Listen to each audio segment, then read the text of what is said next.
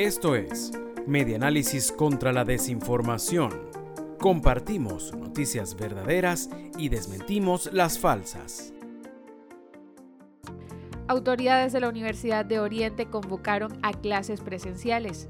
Tras la celebración de un consejo universitario este 19 de mayo en el estado Sucre, las autoridades de la Universidad de Oriente decidieron llamar a clases presenciales a partir del lunes 23, reseña tu periódico.net.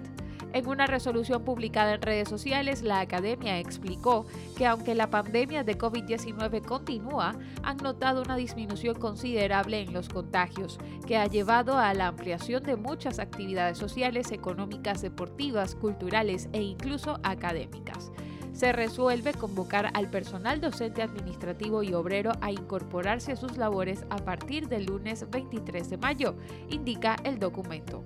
Las autoridades hicieron énfasis en retomar las clases principalmente en las materias prácticas, atendiendo la particularidad de cada núcleo, disponibilidad de aulas y servicios públicos. Se estableció que la cantidad de alumnos por salón será de máximo como 20 y también se reiteró la necesidad de continuar aplicando las medidas de bioseguridad recomendadas. Esto fue Medianálisis contra la Desinformación.